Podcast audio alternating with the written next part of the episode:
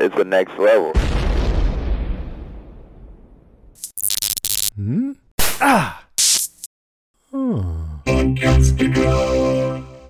I'm not happy about the arrangement that was made with you, Michael, but we got more than we bargained for when Walt joined us, so I suppose this is what's best. And you let me go, set me free. You lived up to your word. We live up to our word, too. Do you know how to drive a boat? Yeah, I can drive a boat. Good. Then you're going to take this boat and follow a compass bearing of 325. And if you do that exactly, you and your son will find rescue. Well, that's it? I followed the bearing and me and my son get rescued. Yes. How do you know I won't tell people about where I was? Maybe you will, maybe you won't. But it won't matter. Once you leave, you'll never be able to get back here. And my hunch is you won't say a word to anybody. Because if you do, people will find out what you did to get your son back.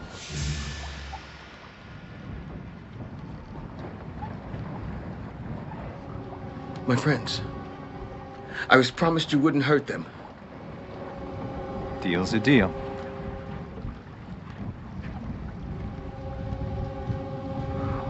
Are you people? We're the good guys, Michael.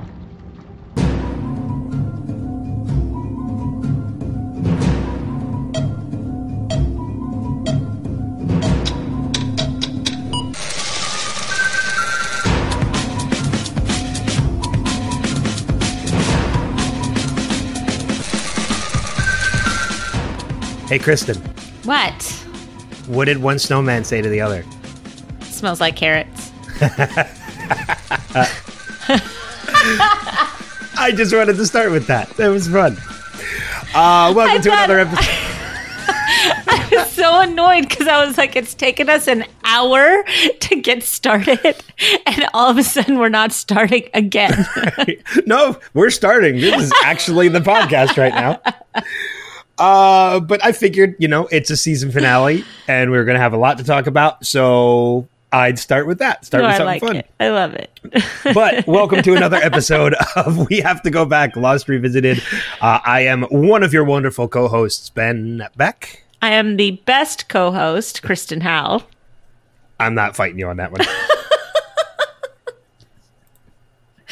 Uh, oh, this episode we've reached the second season's end as we break down the two-part finale episodes 23 and 24. Live together, die alone. And yeah, we uh we've been doing some prep. We have a lot of notes for this this week's episode this week's episode of the podcast. Yeah, meaty episode.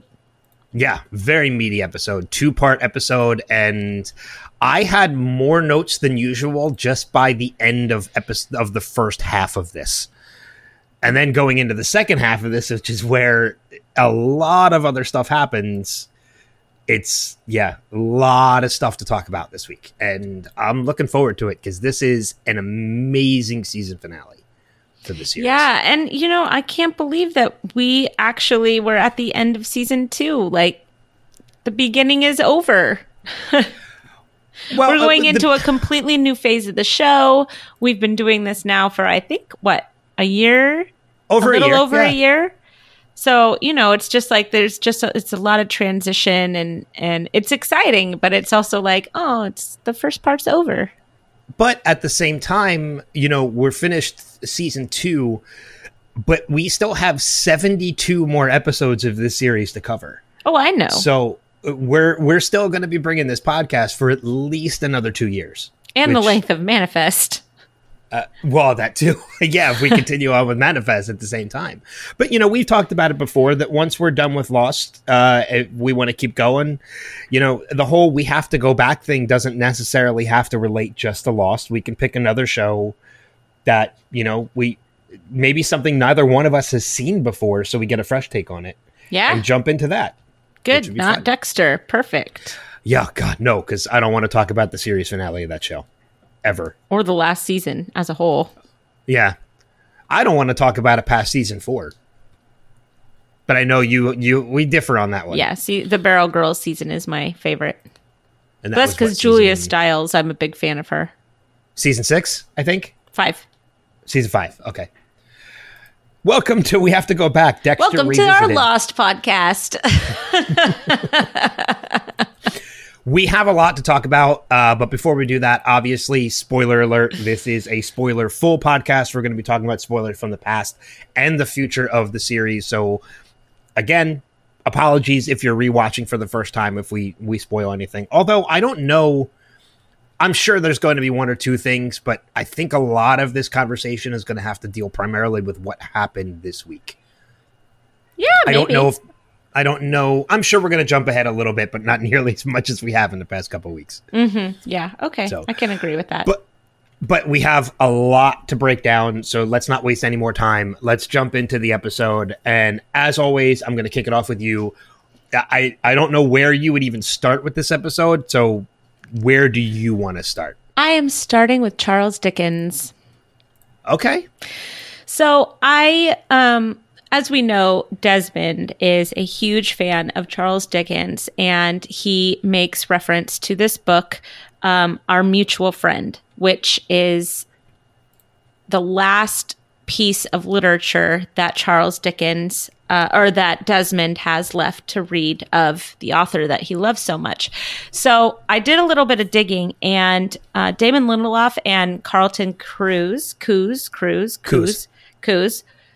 I, I never, as we know, I'm real good with names.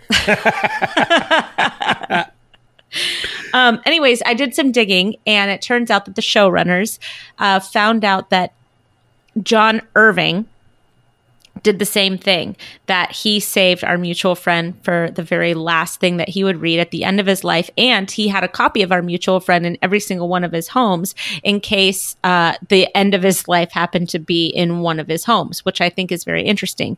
Uh, so they kind of borrow from that and they apply it to desmond's character. What's cool is is that our mutual friend is known as charles dickens's most challenging work and it's known famously for its rushed ending um, now, the story itself is it's called a shaggy dog story, which I actually learned that term when I was uh, doing research for Game of Thrones with why Rickon's uh, direwolf was named Shaggy Dog. And Shaggy Dog is actually it like it it's of a story that doesn't really have an end or a point. Like they're kind of wondering what exactly all of it was for much like the character of uh, rickon stark. But also uh, this particular story i guess it raises more imaginative possibilities than it delivers. So what's interesting is that it's kind of ironic because that's what a lot of people feel about Lost is that there are always more questions than there are answers, and that a lot of people felt at the end of this story. Um, I'm not really one of them, but that's okay. That it had a rushed and um, un, unfulfilled ending. And so I just think that it's really interesting that they chose our mutual friend as the work that Desmond carried around with him and the irony it kind of creates when you look at the uh, story of Lost. So um, the story itself is actually about somebody. Now I I didn't write it down, of course, but um, uh, the story of our mutual friend actually has to do with somebody coming out of their father's grip and they didn't want to be um, they didn't want their family money. They wanted to the character wanted to actually be able to be successful on his own merit which is interesting because i think that that is closely resembled to the penny and desmond story about Yeah, charles a- widmore's money Y- yeah, that's a great reflection on Desmond that you find out from this this episode. Well, and what's funny is that he's carrying around the story and he has no idea what it's about, but it's it's a story that he is actually living. So it's funny that if he were to actually read it, he would find a lot of comfort and he would find a lot of parallels in his own life, which um, I think is really interesting. Which is also another ironic point of this entire of this entire thing. Um, and lastly, what I'll say about this is that the showrunners um, they were able to really relate to Dickens and him kind of like as an author when they were um, doing Lost just because they realized that Charles Dickens was actually under deadline for a lot of his works. And he would write chapters that he had to publish every single week, no matter what, uh, to, to the newspapers because they published his chapters. And so the showrunners were actually um, they they wondered a lot and they discussed a lot about how many times that Charles Dickens kind of flew by the seat of his pants and just wrote something to get it out. Um, or how much of it was actually planned out. And for them to say that in an interview, it raises, uh, again, it raises questions and suspicions and even maybe an interesting um, discussion about how much of their their show in Lost was actually panned out versus flying by the seat of their pants. My guess is that they had to do some quick maneuvering as far as this point in the show, especially with Walt and the way that he was probably intended to be used but didn't actually get to be used because of the fact that he was getting older and they couldn't use him anymore because they couldn't freeze him as a kid uh, for the time period. So they probably had to change their story. And then Libby, I don't know if they had to um, add her to the death list with Ana Lucia, who was already going to be out because Michelle Rodriguez was going to be a one and done kind of character. Uh, so it there's just like all of these weird suspicions that maybe they really related to with Charles Dickens. And then the addition of our mutual friend and the storyline being what it is and how it relates to De- Desmond and Penny. And, um, you know, the story itself. I don't know. I just found all of this. I just got lost in just kind of how our mutual friend and Charles Dickens and the and Lost and Desmond and Penny, all of it kind of fit together in this weird um, like map of a puzzle. And I just found it fascinating. And I couldn't wait to talk about that at the top of the show. No, and and that's great because there's a lot of connections there and a lot of reflections that I didn't even really pick up on. I I love the fact that you brought up, you know, that this is a book he's never read before, but unbeknownst to him, he's living out the story in his own way. Uh, you know, that's such a great realization and something I didn't even think about because I wasn't even completely familiar with what the story our mutual friend was even about. So that's such a great that's such a great realization that you brought up.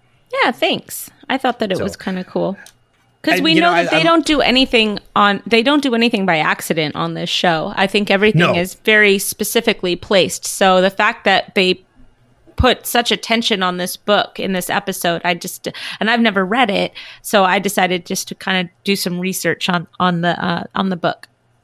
Yeah, but it's funny how you went kind of down like a literary hole with you know with our mutual friend, and I kind of went down a philosophical hole a little bit. Uh, continuing on with you know, t- we're going to talk a lot about Desmond this episode because he's Yay! such an he's such an engaging character and of course this is the episode where we really get to know desmond. I mean this is a two part episode where unlike the season one finale where there were no flashbacks of any characters this is a two part finale in which both episodes focus primarily on desmond especially in the flashbacks.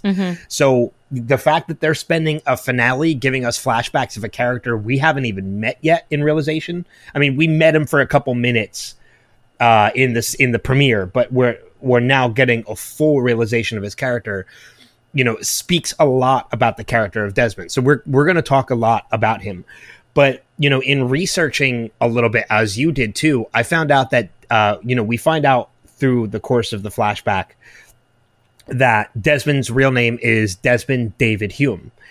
Uh, David Hume was actually a Scottish Enlightenment philosopher who lived back in the 1700s.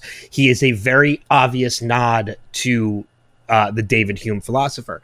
But what I found interesting about that, excuse me, is uh, Hume in his real life was influenced by the works of John Locke Ah, my and- gosh, that's so an cool. actual real life John Locke. Um, and John Locke, who was a person whose theories uh, were things such as people's consent of government, man in the state of nature.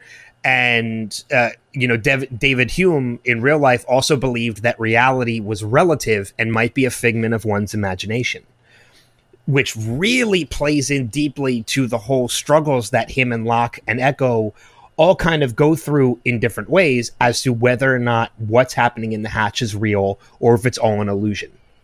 uh huh. So going down that path of that whole philosophy path, I found that so interesting when you put that in comparison to everything that's going on.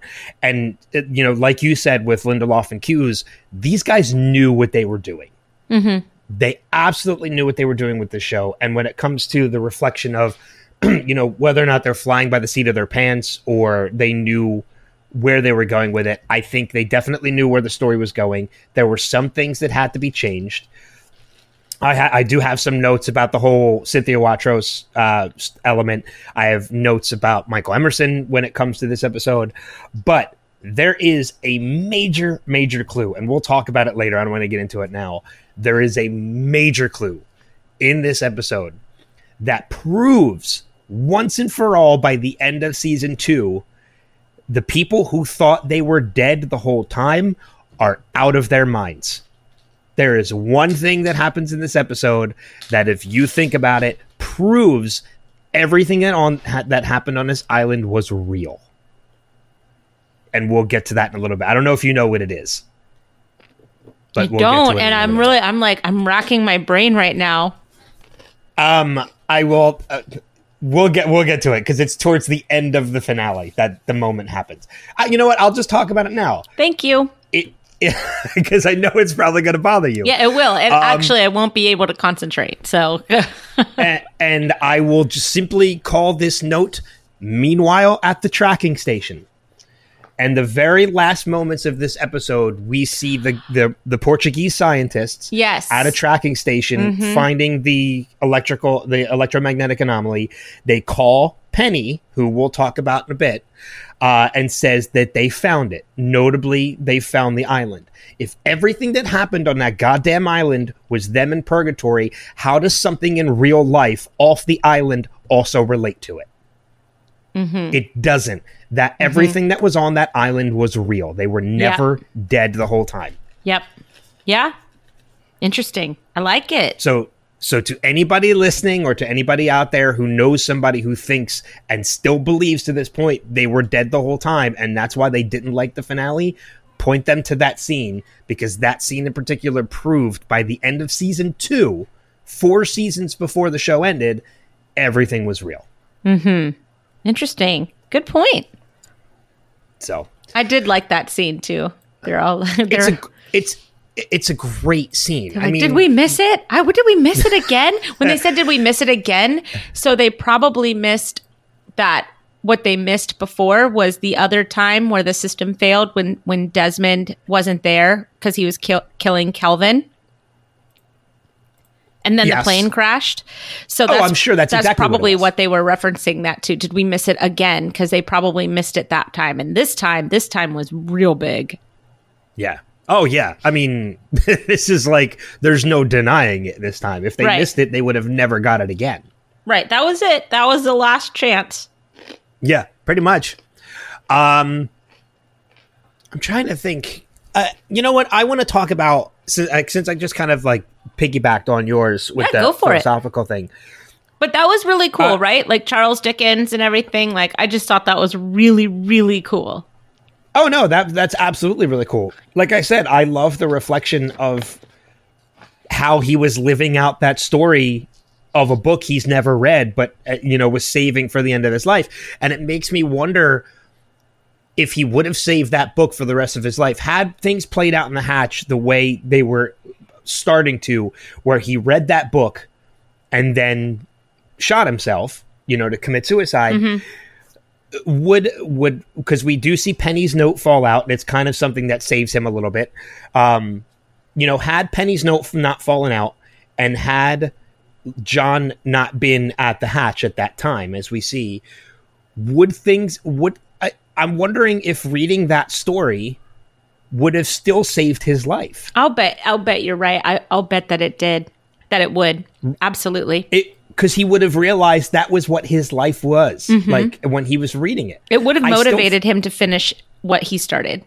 Yeah, I I think that I think reading that book, whether Penny's note, uh, you know, without Penny's note, without John Locke, had everything played out the way it was supposed to, with him reading the book and then shooting himself, I still think that book alone would have saved his life.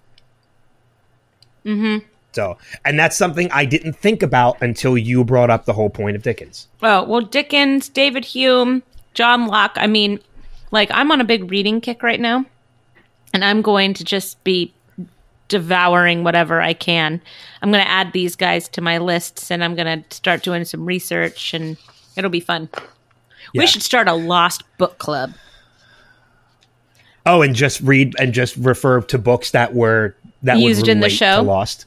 Yeah, It'd Oh, be a nice of way to kick it off for the third season with another certain book club coming up. Uh, with another certain book club coming up. The I book don't know what you're referencing. season three premiere book club. I I don't know what you- Juliet oh yes. I don't know how far I have to go. I, guess I'm out of the book club. Wow. Okay. Yeah, you're right. That would be a good tie-in, though. Mm-hmm. That would be kind of cool. And I think they're Uh, reading a Stephen King book. I can't remember. We'll find out. We'll Yes, we find out will. probably next week. Because man, I wanted to jump right into it too. I wanted did. to jump right into season three. Oh, I did. So, um, I'm going to break away from Desmond for a minute Okay. because we we do talk. We, we're trust me. There's a lot more of Desmond to go when it comes to. I'm just warning you right now. If you haven't already guessed it, this is probably going to be a relatively longer episode than usual uh, because we are talking about two episodes and it is a finale. So, but I want to switch to the Libby character for a minute.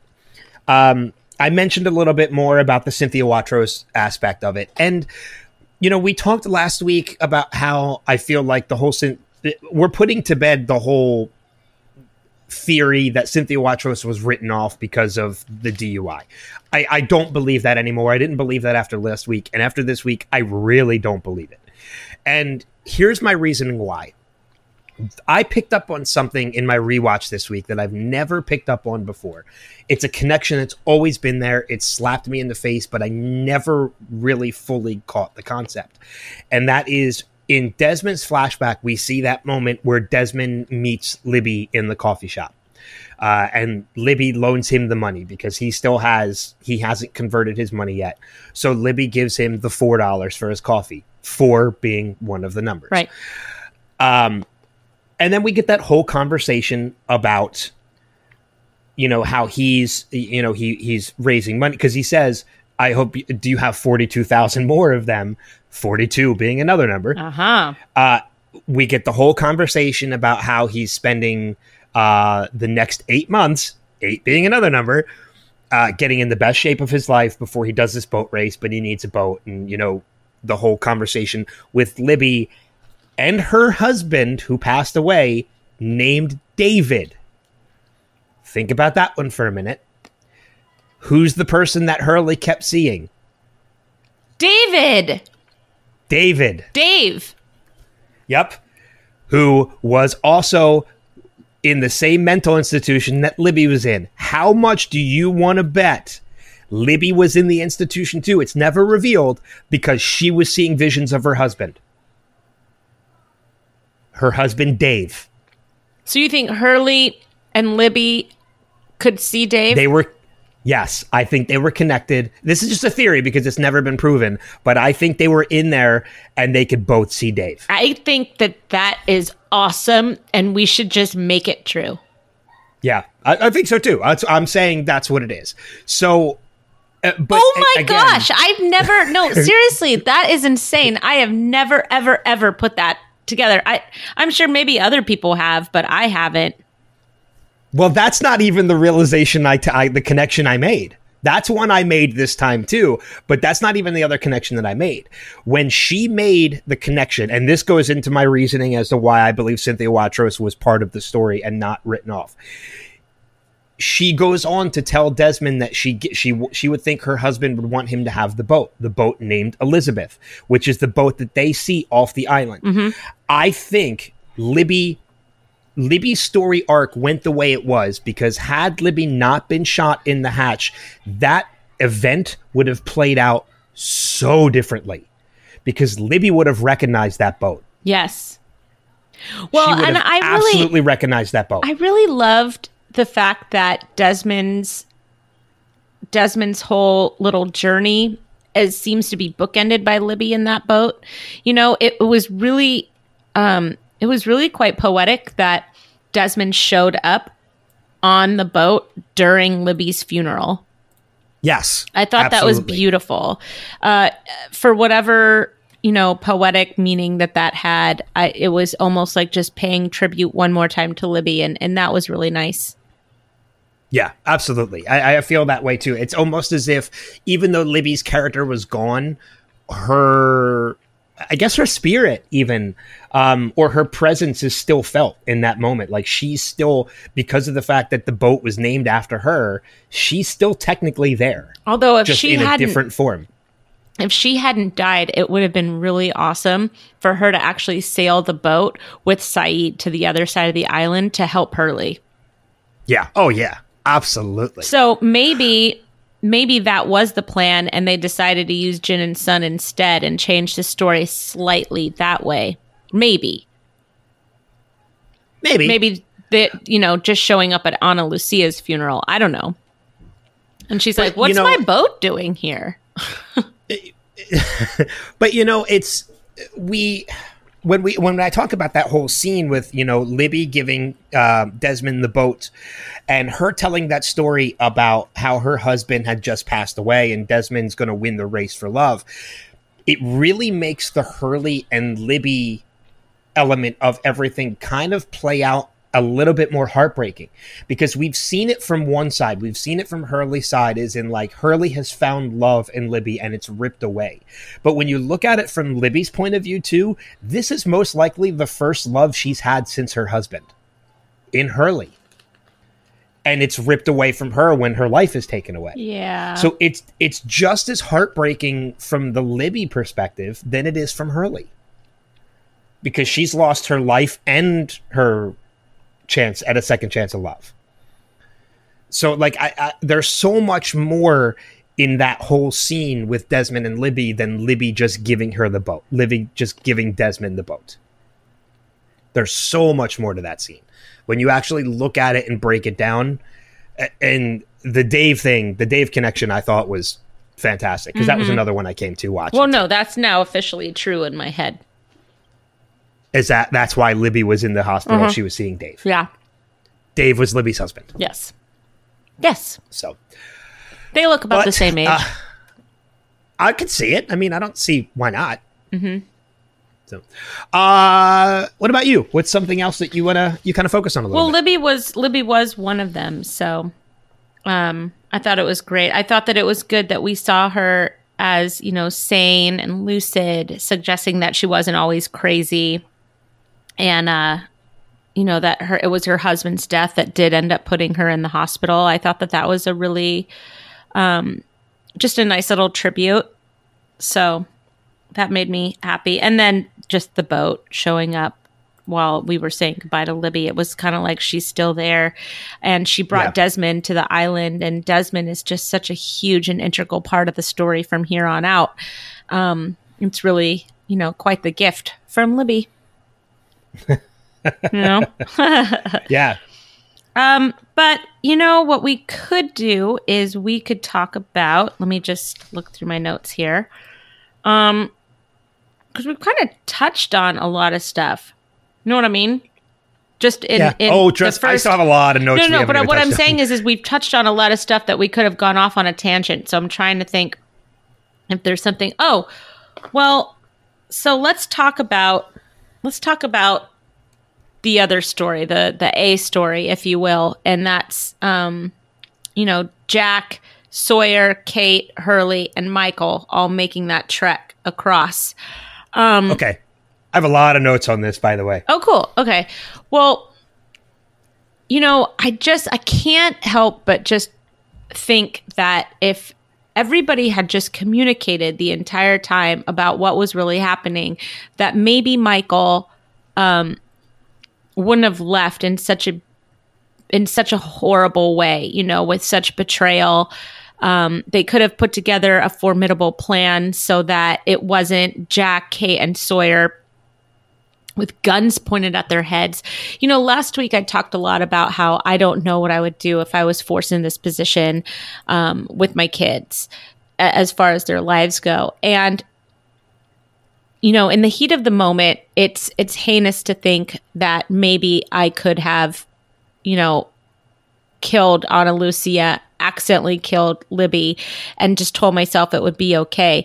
But there's no way I would be able to look at my friends in the eye who were willing to risk their lives to go save my kid, knowing that I was going to put them in danger eventually, especially mm-hmm. after everything that I'd done. And, you know, Michael just saying, I'm sorry, I didn't have a choice. There was no other way. This was the only way. It it just after a while, it's like just shut up. You know? It was just awful when when that black smoke comes rising over and then Jack is just like, "Okay, you know what? The gig is up. Like we're clearly not going where we're supposed to be going. You know, you're suspicious because you know the gun wasn't loaded. Like let's have it out right here. What the hell is going on?" You know? Um Yeah. I just in that moment it's like you just you hate michael so much.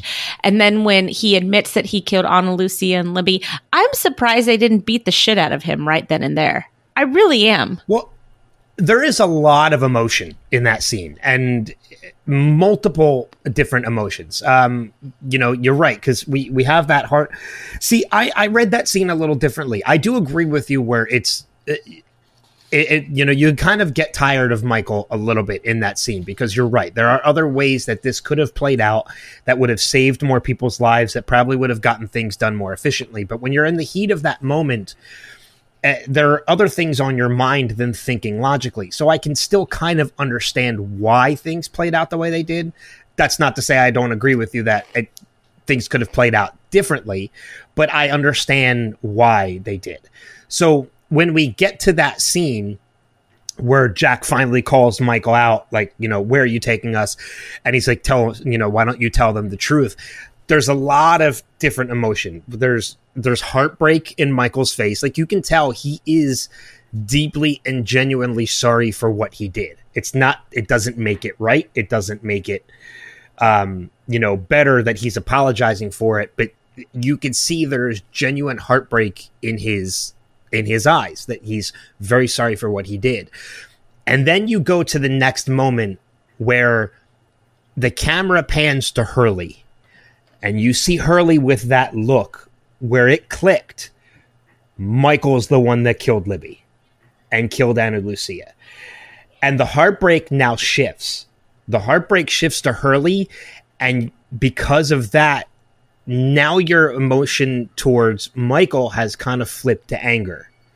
Uh, and you're maybe. kind of hoping I, mine mine came before that. Yeah, well, I'm I'm talking about me. Okay. Like this is the way it played out for All me. Right. And then and then you do kind of get that hope like, okay, Hurley's going to snap and I'm going to be okay with it if it happens. And but Hurley is a better person than that. Like he's just like, no, I'm going back. Like I'm I'm done. I'm done with this. I want nothing to do with this and you kind of understand Jack being like, no, if it, like we've committed at this point, I'm sorry I lied to you, but we have to go through with it. Kind of, I know we haven't used this phrase yet, but it kind of makes Jack a little bit of an asshole. Uh, and I have a couple other time, I have a couple other mentions of that in my, my notes for this episode. But just the look, there's there's another scene where when after Michael admits that he has he's done what he's done. There's another scene where the camera pans to jack. And this is actually a piece of brilliant acting. I think this is a great piece of acting from matthew fox even though it's only like three seconds.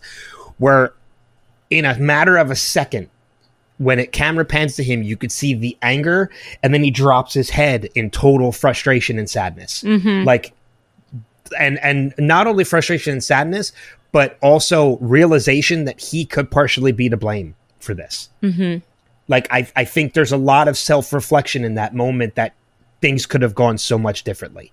He he he's heard this from Sayid. He didn't want to believe it, but now that it's been spoken, it's true. And he didn't want to believe it. Yeah. There's so much in this scene to break down, even though this scene is literally 30 seconds long. And, but I think, uh, you know, I, I bring up the whole Jack was an asshole moment again, it's great acting from every actor in this scene. All of them. Well, so From originally uh, the showrunners were going to have it be that Sawyer also was done and wanted to go back with Hurley because he didn't want to be a part of it, knowing that Ana Lucia had died had had been killed by Michael. Um, but they decided to leave that part out. I guess that there's like either a deleted scene or something like that where they just left it out. And they said that they regretted it um, in like looking back on it just because that would have stayed true to Sawyer's character for him to speak up Yeah. because he's always angry when, you know, other people are wronged. And that's like a really great part of Sawyer, but they left it out to like condense the scene a little bit more just because there was way too much to put into the episode. So it's a shame that they had to leave that out because that would have added to an already beautiful scene. Yeah, yeah, I can see that for sure. Um, you know, and we talked a little bit about this last week when it comes to Sawyer's character. I'll just make this in quick passing because it, it doesn't, there's not a lot of discussion that needs to go behind it.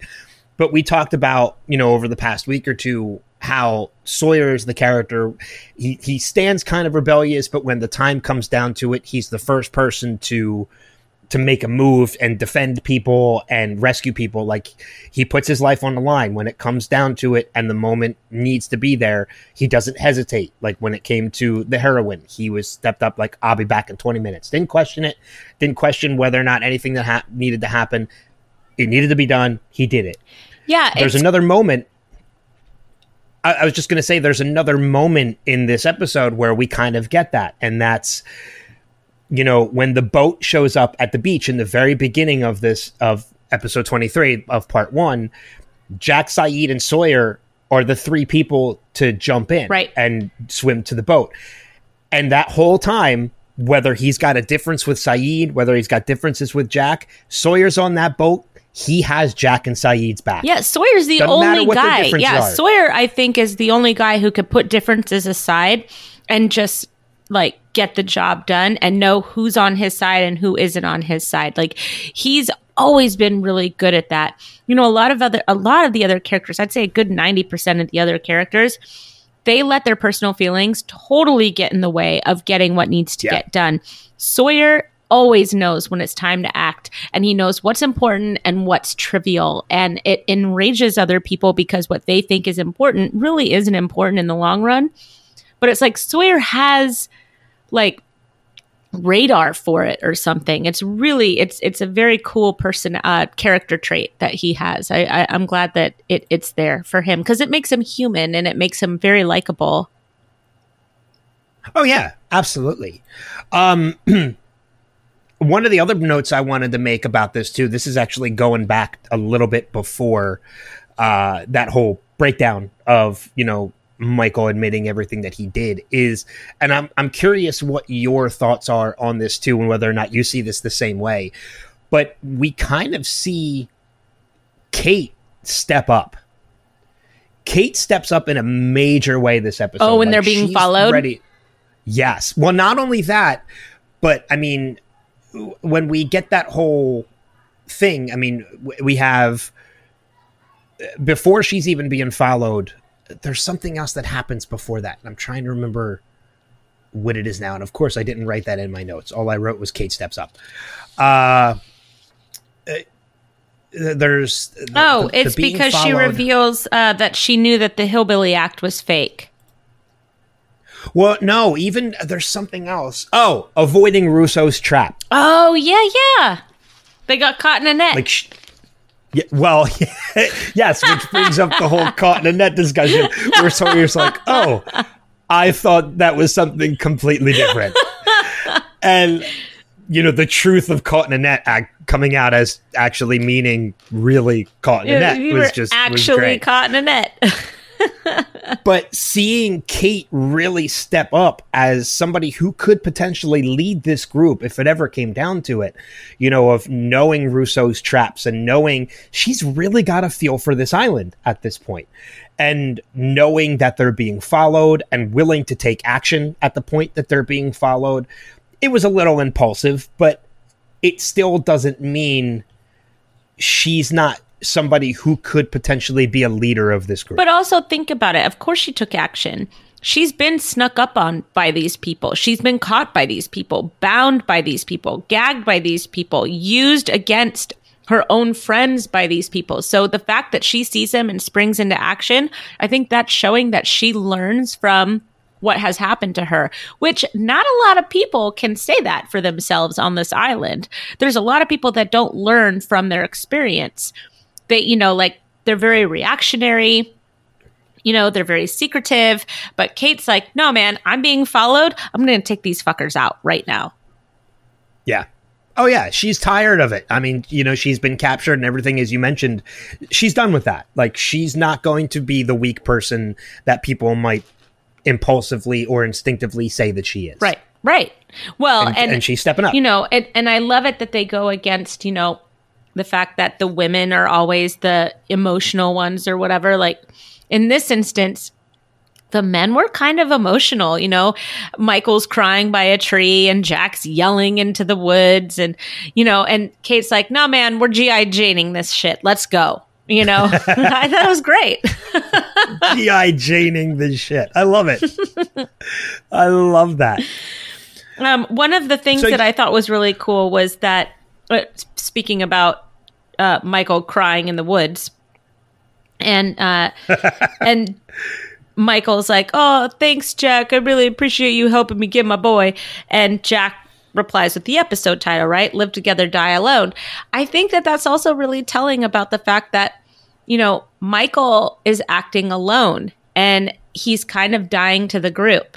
You know, all these people that are really embracing this live together, die alone. And they're like, no, man, you mess with one of us, you mess with all of us. And Michael's like, no, just me and my boy. That's all that matters. Fuck the rest of you. I'll kill anybody that gets in the way of that. I mean, it's a really kind of a big display of what that term live together, die alone really means.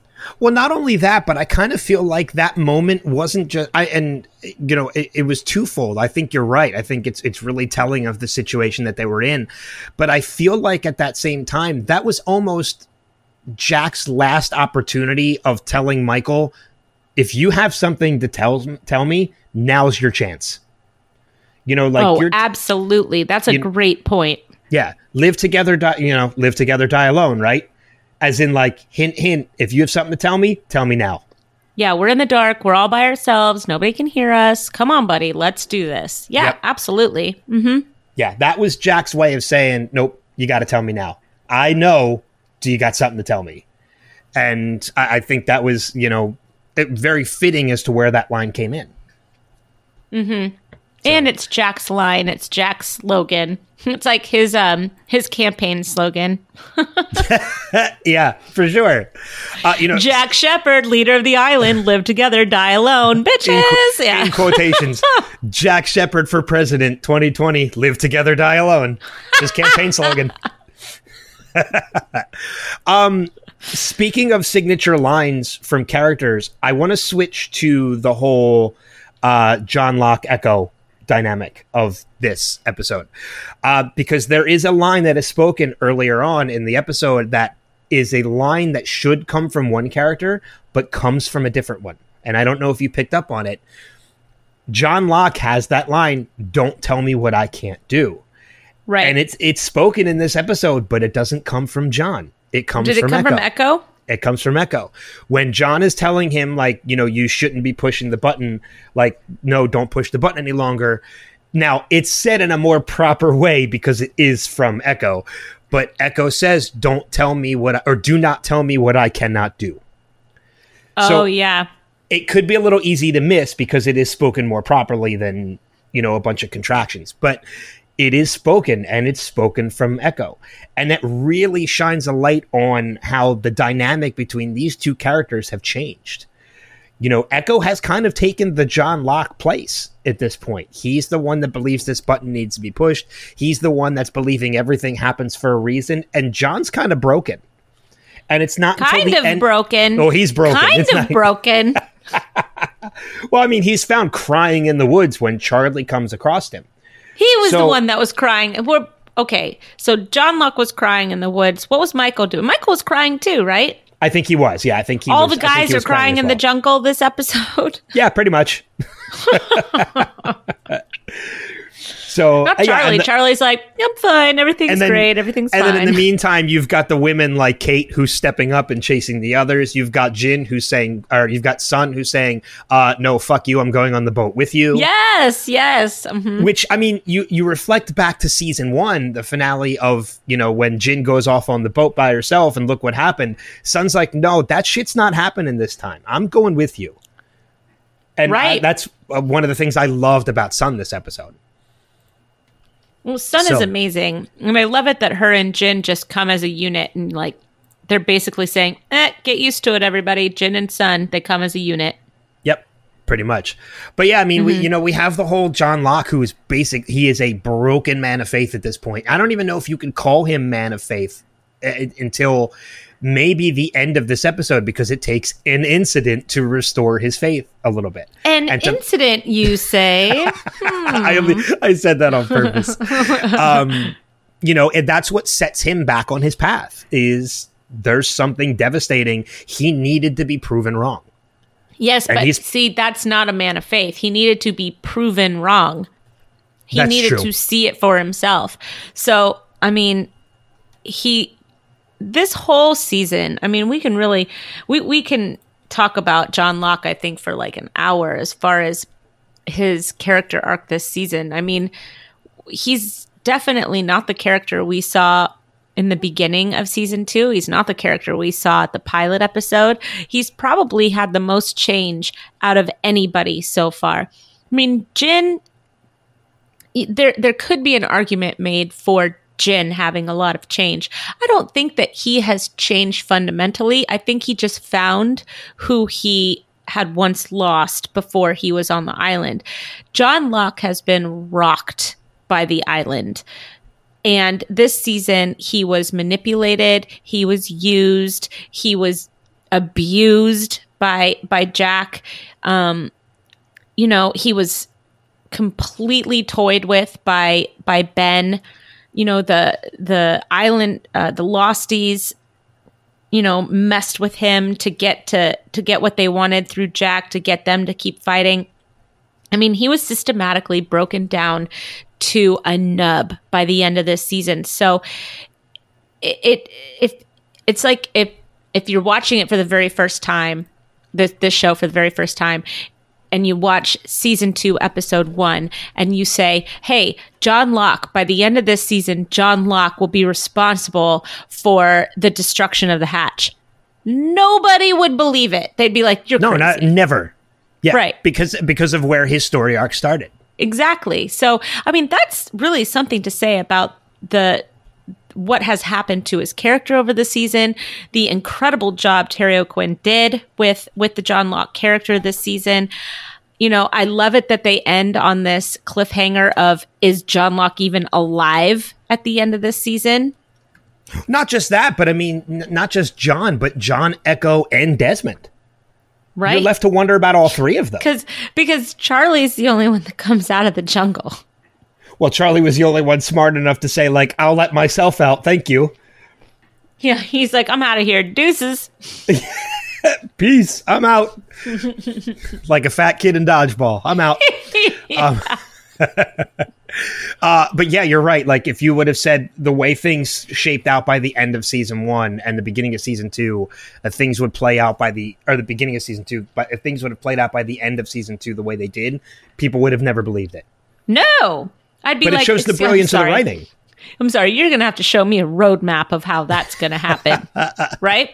And they do it. They somehow do it. And they do it in a very believable and organic way, which is nice. None, none of it felt forced. None of it said, hey, we're going to, you know, end the season here and we don't know how we're going to get there, but we're going to get there. Like this is so carefully planned out and executed just very, very well. Season two might be like my favorite season. I love season two so, so much. I think it was just two and three are high on my done. list. Yeah, yeah, two and three are high on my list. And season three is such a tonal change in the show um, because of new locations, new cast members. Like it's not an extreme tonal change. Like it doesn't take it in a completely different direction, but there is a minor direction change into where the show goes. and I think that's why I love seasons two and seasons three because they're so they're kind of dynamically different, but very similar in so many ways. So, uh, Yeah, I would agree with that. it's just it's yeah when you look at where the show has come from just in in two seasons to where it's ending at season at season two you're right who would believe where the hell everything ended up Right. um i had a point i was going to go with that too and i can't remember what it is so we can just move on what's eh, what's something else that you have in your notes that you kind of wanted to bring up Well, I mean, let's stay with Locke and Eko and the hatch and everything. So let's talk about the fact that Desmond realizes that he crashed the plane. Man, that is such a fantastic realization because that's been a lingering question for the past two seasons. And it's finally a question Well, it's also answered. the proof that John Locke needed, I think. well, that there was a that That there was a reason for the hatch. yes, oh yeah, absolutely. Uh, you know, we get the whole, and I don't know if you noticed too, but um, the system failure, September twenty second, two thousand four. Uh, Pilot episode. well the pilot ep- is, is the pilot episode but um the time 416 again two numbers from the from the pattern Oh, interesting. Nice catch. These- I didn't see these that. numbers play into so much of this show it's ridiculous um but yeah but i mean and it can be said too that desmond was responsible for the plane crash and that can i can agree with that a little bit but I don't necessarily feel like it's Desmond's full blame that the blame fully falls on Desmond for this. That yes, he didn't push the button, which had he pushed the button, the plane would have just flown over. But I think there was always an intention for this. Like they should have. How do I put this? It's kind of touched on a little bit at the end of the episode, which we'll get to about like how you can never return to the island. This island is almost impossible to find. If that's the case, how was it that the plane was even flying over the island to begin with? Something brought the plane to that island, and I feel like whether or not Desmond pushed that button, somehow the island would have brought them to that island. If that makes any sense. Yeah, I just wonder how. That's that's what I do too. Like I, I don't know how it would have happened. Uh, maybe it wouldn't have been a crash, or maybe it would have been there would have been engine failure, and the plane would have crashed as a whole instead of in half. Like I, I don't I don't know, but I feel like because of everything we know about the show and everything we know about the future of the show, somehow they would have still ended up there. Well, not to mention, you know, how perfectly placed a lot of these survivors are. You think about Rose and her cancer. You think about John and his legs. You think about Hurley and the fact that he is ultimately going to be the protector of this island. You think about um, everybody's new start, new beginning, and uh, the fact that um, Sawyer. Wow, we're okay. We're going into spoiler mode. the fact that Sawyer and Juliet were um, eventually going to be a part of the original incident. I mean, there's a lot that you know there's a lot about these survivors that have already technically happened on the island for the plane to just pass over. So I think you're right. It, it's not all on Desmond, but Desmond does play an enormous part in it. Oh it. yeah, absolutely. Uh, So he was probably perfectly placed as well. I mean, how does his pl- how does his boat just happen to shipwreck on an impossible to find island? It has to be brought it has to be him being brought there. And maybe it's Hurley that ultimately like uh brought the whole plane crashing down because the island needed Hurley. And the rest of them might be just either lucky bystanders or tragic bystanders or or whatever. I, I don't know. I mean, that that's the kind of philosophical stuff that you could probably discuss forever if you're a fan of a show like this, because the whole show is a puzzle. And it's a great puzzle. Yeah, absolutely. I want to bring up real quick. I want I want to break away from this just for one moment, and I want to bring up a note that you kind of chuckled at when when we were prepping, but I, I'm I'm going to use it as a question. There is a scene with with Hurley and Jack and Sawyer with the bird when we find out Michael's clip is empty, and Hurley says the bird was saying my name. Did you hear it? I did. Okay, so did I. This is not the first time we've seen this bird. It was also in the finale of season one. It's hard to remember, but if you go back, it's also in the season one finale. Is this bird foreshadowing that Hurley is the one to be brought to the island? Because there was there was an Um, you know there was another moment where I, I I mentioned the numbers and how it kind of played out and dictated that Hurley was the one to be there and not Jack. Is maybe this another foreshadowing of that? Or is it just Maybe. purely coincidence? because the bird doesn't say Jack. Or Sawyer or or Kate or anything. It, it says Hurley. So I think this could be another foreshadowing of that. Maybe So I don't could be right. I don't know. I just thought it was interesting, uh, an interesting way to to bring it up. Um, but yeah, but going back to you know the whole Desmond playing a part of everything too. Uh, you know, talking a little bit about with the wonder by the end of the finale, the cliffhanger of whether or not John Locke is still alive, Eko's still alive. I think they kind of played the scene written off as if Desmond was going to be a sacrifice. So you don't question as much whether or not what happened to Desmond. But man, it's so wonderful to see him return and know that he survived that entire incident. When he returns, a little different. Well, he's also naked. That's okay. I'm not, I'm not even going into that one. That's okay. I'm sure it is. I'm sure it is. Um, but yeah, but what else could we talk about when it comes to? I mean, Well, okay, so um so if if if we're talking about the printout from the Pearl, then we've got to talk about the fact that the Pearl seemed to be the decoy station oh, and because of all of because of the mound of the um comp books that they found in the middle of the jungle. Oh, you know what? I never looked at it in that way. I figured that that the those notebooks were there because the Dharma Initiative no longer existed. Like the, the Dharma Initiative on the island no longer existed. But the fact that they were just going in the middle of nowhere to, to nobody, that I mean, makes look at more the think sense. about the pile of comp books that were there. There were hundreds, if not thousands. Yeah, so why would anybody waste their time with reading those comp books if it was never if that was all a decoy and that was what the experiment was? Right. I never even thought about that. So, if that was the decoy station, that should have been foreshadowing, or that should have been a clue for us as the viewer to know that uh, the Swan Station was legit. And for the love of God, keep pushing the damn button. Well, I think there's even a moment that we kind of come to that realization as viewers too, because by the end of the episode, when you know, when Desmond comes to the realization that he's the one responsible for the plane coming down and the button needs to be pushed, and John is still adamantly against it, you know, there's that moment where John takes the monitor and smashes it on the ground with like three minutes left on the clock. And as a viewer, you're kind of like, oh shit, like that's serious.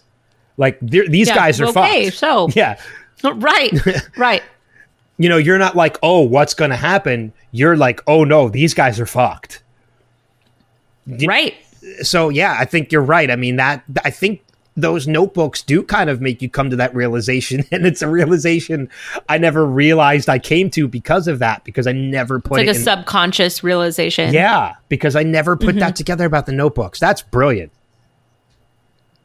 Yeah, that's brilliant. I just I well because you know Sawyer picked up the last thing that went through, which was the map, which nobody had seen before. Did he pocket that? uh, no, he gives it to Jack. He shows it to Jack.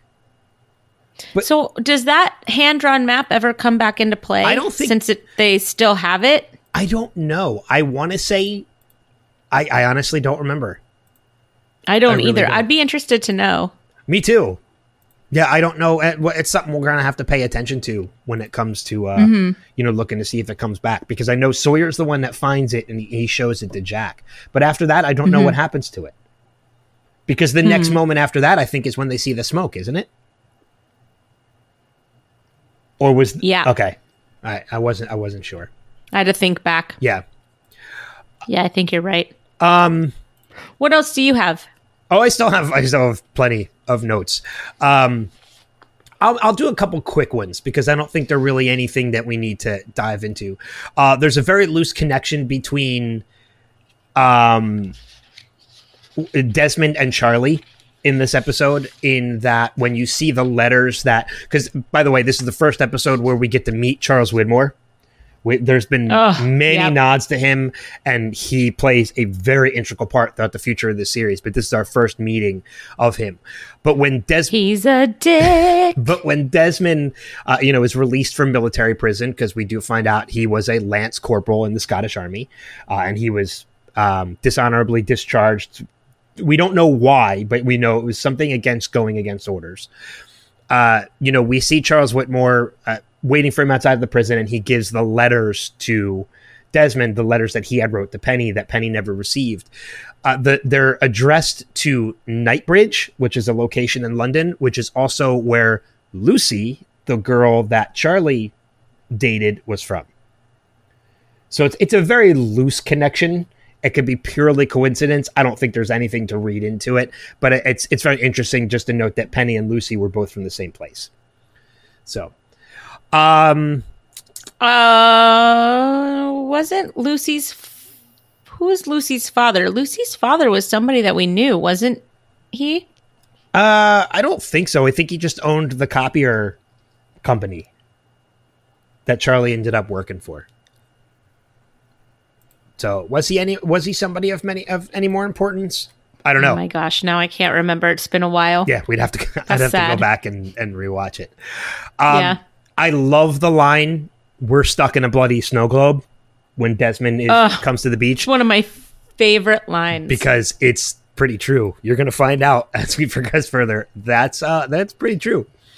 Um, we, we talked about this, and I wish I had a clip of it. We talked about this when we prep, but my absolute favorite line from this episode. Uh, Char- when Eko comes to Charlie, Charlie, do you know how they got the hatch door open? And Charlie responds with, "No, but if you hum it, I can probably play it." I think is such a brilliant nod. A little bit because every episode needs a little bit of humor. Uh, it also shows kind of like the two sides of island life here. Like most of the people are just kind of like, ho hum, here we are. We're living life on the beach. And then the other, like, there's like this small group that's just like tearing through the jungle and like just creating all sorts of chaos and havoc everywhere. yeah, exactly. Like someone's always coming out of the jungle either bloody or crazed or sweating or screaming. And it's just going to be really unsettling for those who are just kind of trying to live their island life, you know? yeah, yeah, absolutely. Um, but other than that, I want to talk a little bit. We can dive a little bit deeper into this. Let's talk about the whole Jin Sud, Jin Sud, Jin Sun and Sayid dynamic of this, and they're part of the story where they take the boat to the other side of the island. Uh, And we have a decoy. Well, decoy village. even before we get to that, we have a four-toed statue of a foot. Um, which I know. What is that? I did some research into this, and uh, it actually is referenced um, that the four-toed statue. Uh, it's broken. It's all that remains of a four-toed foot. The statue is very reminiscent, from what I can find, of uh, from a story of the Colossus of Rhodes, uh, which was actually one of the seven wonders of the ancient world. So, if nothing else, while this foot is a mystery, it's really showing how old this island really is. And we get more of that later on because again, spoiler alert, future of the series, there are moments we do see that statue as a whole. Yes, there is.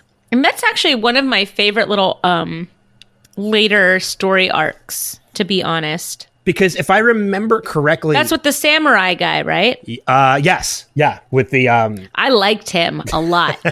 but isn't um because we dive that's when we dive deeper into uh I think if I'm if I'm correct in this, I might be completely off. I think that's a Richard Alpert flashback. Oh, you could be right. He's like the guy that doesn't die. He doesn't so age, that- yeah. Um, right. So that tracks. But I th- I think if I'm if if I remember correctly, the statue was actually like an Egyptian statue holding an ankh. I can't remember. I'd, I'd have to wait, and that doesn't All I see in my head is the statue in Braavos right now. a little bit. Yeah, I, I could I could see that a little bit. Um, but yeah, I mean, we get you know, it's I looked into it, and it's it's just showing how old more than anything else. It remains a mystery, I think, until season five, and even then, it's it's, just never funny really because answered. it didn't like it didn't really bother me and i just thought it was really funny that it bothered Sayid that it was a four-toed foot like he's more unsettled by it than anything else Well, I would be unsettled by that too. If you if you see a four toed statue and and it's just a foot, like why wouldn't you be unsettled by that? And it shows like how atten- how much attention to detail Sayid really pays attention. In my opinion, well yeah that's why we all want Sayid on our team absolutely. But yeah, but let's get to the point that you you know you were making too. In that this village, as you kind of mentioned too last week, you reminded me of it last week. This village is a total decoy. There's nothing mm-hmm. there. And that hatch door that we saw when it opened opened to nothing but the side of the mountain. Right You know, th- that had to have just been a total mind meld for Sayid oh yeah, as someone who had this entire plan to kind of like scout them out and, and see what he can do before they get there, like this is something he'd probably never expected to find, and that this whole village wasn't real. So, uh, what about you? What's something else that you wanted to to bring up? Something else you might have in your notes? So i love it that we've got charlie back Huh. We've got our Charlie back. I love the little scene that Desmond and Claire had about um, the father of Claire's baby. And Claire got very angry for a second. She's like, no, he didn't, you know, he, I think he was just thinking about himself. I think that, you know, he didn't want anything to do with us and he ran. And I think in that conversation, Claire realized that Charlie was not that guy that Charlie has always been there for her, has always had her and the baby, you know, at, at the top of his list. And I love it that she softens towards him for the first time since the heroin debacle. And um, I don't know, there there was just something really lovely about the season ending with Charlie and Claire kind of on their way back together. Oh, I to- I totally agree with you too. That that was the moment then Claire kind of realized who Charlie was and how important he was to both her and Aaron. I totally agree with that. Yeah, I just I loved it. And he um it's when he's okay with himself. Like he's been on his own little personal journey and he's been really trying to like better himself and kind of make up for some past mistakes that he's made considering the things that he's done on the island. And he wasn't expecting it from Claire. He still cares about her. He still she is still the first person he thinks of like when he comes across injection medicine that looks important. And but he's given her the space that she's asked for. And in doing that, it has allowed Claire to watch him, to observe him, and to slowly let him back in. And I think that that's wonderful because it happens organically and Charlie is no longer forcing it to happen, which was would have been the kiss of death. Well, I mean, speaking of Kiss, you know that that's such a sweet moment between the two of them too. At the end mm-hmm. of the episode, when that finally happens between the two of them, mm-hmm. you know, when when Claire and Claire's the one that initiates it, which is even better, you know, because Charlie was at that point keeping his distance. He was taking things slow and getting back into her life. So the fact that she's the one that that initiates uh, for when it finally happens speaks volumes for the two of them. And it's, I don't think there's any more troubled waters between the two of them from this point forward. I, th- I think this is like the, the establishment, So to speak. Yes. I, I think this is kind of the establishment, in the beginning of the ship between the two of them.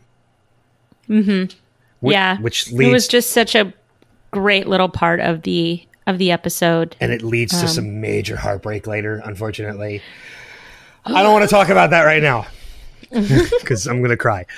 It's funny that um earlier you mentioned that uh iconic lines have been said during this episode like live together die alone. Uh, don't tell me what I can't do or do not tell me what I cannot do. Um, because Desmond also says, I'll see you in another life, brother. Yeah. Which he says quite a few times in this in this series. And so I like it that we've got everybody saying their taglines. Oh yeah, absolutely. Um, if you don't mind, I kind of want to go in another direction because Sure. you, you said that. I kind of want to lead that in, and I want to talk about one of the things that you know you've mentioned no, a number of times, and I've kind of backed you up on it. How interesting of a character Desmond is, and how great of a character he is, and how he's one of our favorite characters from this series. Um, yes. I kind of came to realize why that is. And it really does stem from, I mean, in essence, we've met him already. We met him towards the beginning of the season. And this is the episode where we're really getting to know him. And there is really a lot of hints as to the kind of person Desmond in Desmond is and Desmond will always be. And there is one particular line that happens in this episode that really shines that light if you look at it that way. There's the moment where Desmond is at the arena at the stadium and he's getting ready to do his run. He's getting in shape for that boat race. And you do see Jack in the background. We've already seen this scene before in the past with the two of them, uh, you know, uh, on the stands together. But we see kind of a precursor to that. And we see that Penny has searched him out and, you know, asks him about the book. And we know why now because there's a note in that book from Penny and she doesn't know whether or not he's read it yet. But when De- when Penny says to Desmond, "While you were away," and as viewers, we already know he was in prison. I am so glad you're bringing this up because this is something that I wanted to talk about too. So go for it. I'm Uh, really excited. okay, I mean, as viewers, we already know what she means. He was in prison, but the fact that Desmond he doesn't say like, "Yes," while I was away.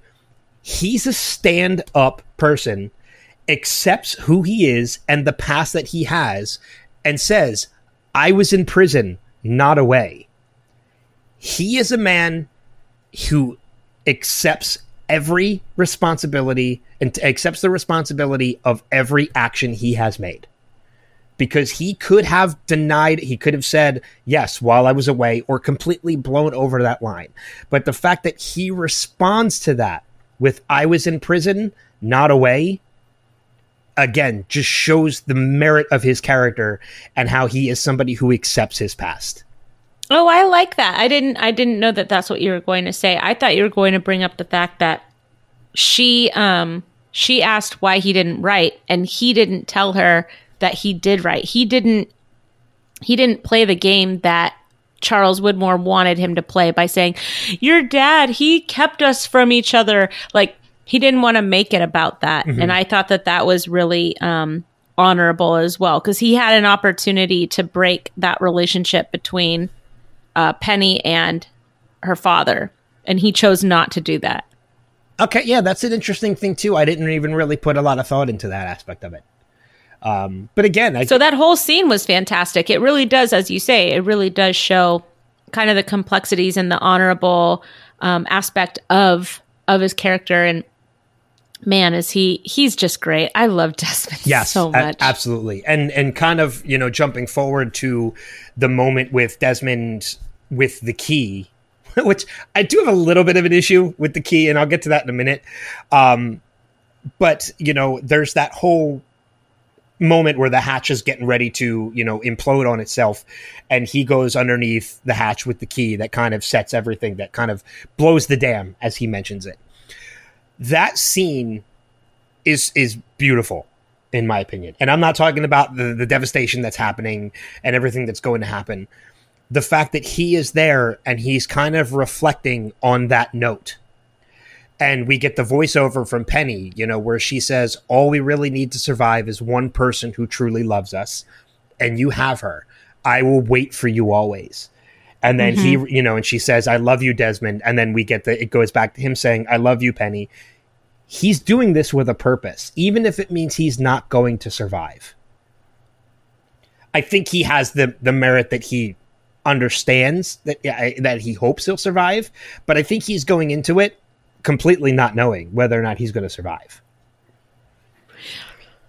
But yeah, that I whole would play agree out with that. And and he, you know, this is what he would do. He is honorable enough that he would try and save everybody on the island at the expense of his own life, even though he doesn't know these people.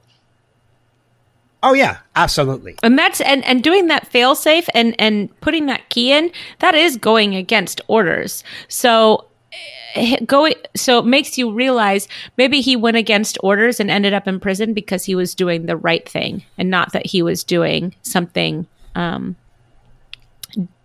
dis, uh, devious or something Oh yeah, like that. and and I think that too. I think that even goes along with Kelvin, who we we got a lot of this episode too. You know, because you know Kevin Kelvin says to Desmond, you know, you why was it you were kicked out of that army for not following orders? And Desmond says to what, well, why were you kicked out of yours? And he's like, because I followed orders. And I Right. think you know it shows that they kind of uh, maybe they're two dynamically different char- you know characters. He left the army because he didn't like the orders he was given, and Desmond kind of went against the orders he was given and was kicked out of the army. Des- right. Kelvin left, Desmond was kicked out. But for the same kind of similar reason, one followed through with the orders they didn't like, and one went against the orders they didn't like. right. But they both ended up in the same place. And one of them was kind of a rotten core, and the other one was an upstanding individual Yeah, with a cool Scottish accent. I love Desmond so much. Like I can't wait. To, I know. I can't wait until we get more of his character next season. He's the greatest. Um, so the issue I have with the key, uh, Okay. we see in that time when Desmond realizes this this is what needs to happen. The button needed to be pushed. We can't do it, so I have to activate the failsafe. And he goes to the bookshelf and he he looks through all the books and he finds, you know, the the Charles Dickens book, which is where the key was. It's been in the hatch the whole time. Do we not think Locke would have found that at some point? Because No. he was, he- you don't think so? Because he was kind No. of. I- I don't know. I tend to disagree because I think in that moment that they realized that they found the film behind turning of the screw and there was something hidden there, why would he not keep looking to see what else is hidden in this hatch? Well, he was looking. He was looking through the books, and he was shaking out all the books. But there were a lot of books in there, and they he was always distracted by whatever chaos was happening around him. I think it's easy to overlook that. Okay. All right. I just I thought maybe you know, he might have he would have seen the keys. He would have seen the key at some point.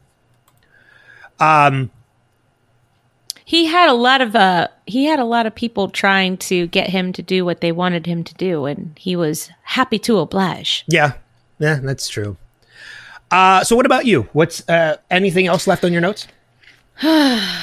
We've covered almost all of it. Let me look one more. Cuz I have a couple more things, but I don't want to Well, you know. we could uh, we could talk about the fact that we see um, Henry Gale again.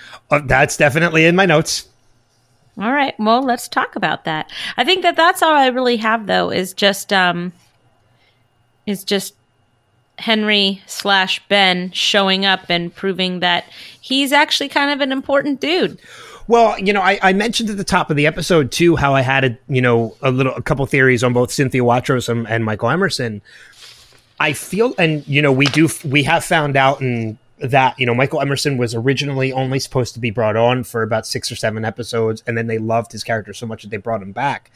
I think this is the point where he was brought back because a lot of the episodes that he was in where he was in you know the armory and he was kept prisoner he kept saying the leader like he's a great man and i think at that point in the writing they didn't know yet that he was going to be the leader of the others so after Ah, he, much like Charles Dickens flying by the seat of his pants. yeah, exactly. And I think like he was they they finished with his character, but they loved his character so much they wanted to bring him back in some way, shape, or form. So they figured, well, what if we just made him the leader of the others all along? And this was the moment that you revealed that. Uh, so I, I think if anything, I think this is the moment that the writers decided, yeah, Michael Emerson needs to stay a part of this cast. that whole moment where the tables have turned and Jack and Kate and Sawyer, especially Jack, because Jack was really kind of a focal point of uh, Henry's imprisonment. That was a very tense moment. Even having seen the whole series and knowing the characters as well as I do, the intensity of that moment is not lost at No. all when he gets when he shows up and you're just like oh shit yep.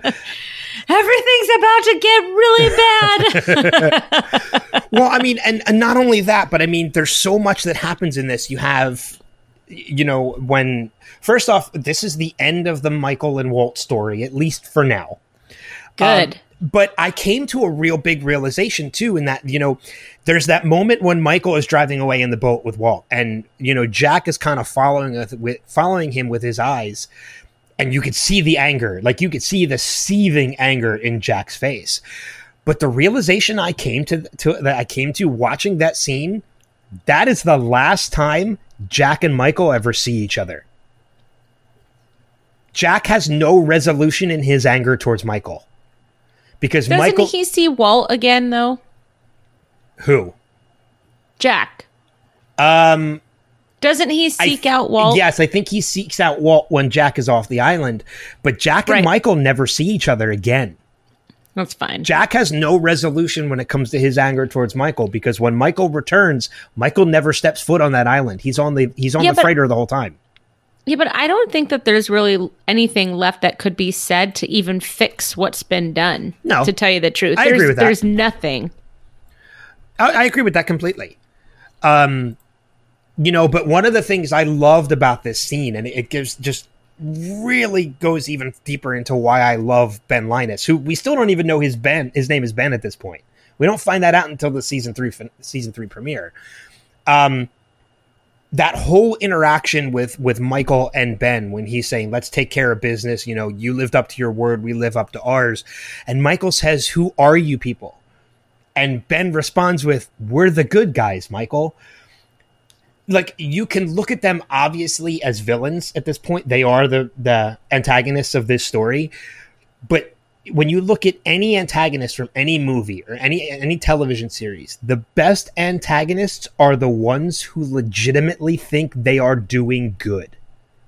Well, and see, the thing is, is that when you really learn about um, these people, Ben Linus and, and his people, most of them are really good people. Most of them have been trapped on the island, much like the survivors. Most of them want to get off and they want to go back to their regular lives, and they can't. It seems to me that Ben is really the only one that is an actual quote unquote villain for a while. Yeah, for a while because he Would you agree with that? I agree with that he, because he is a very complicated character.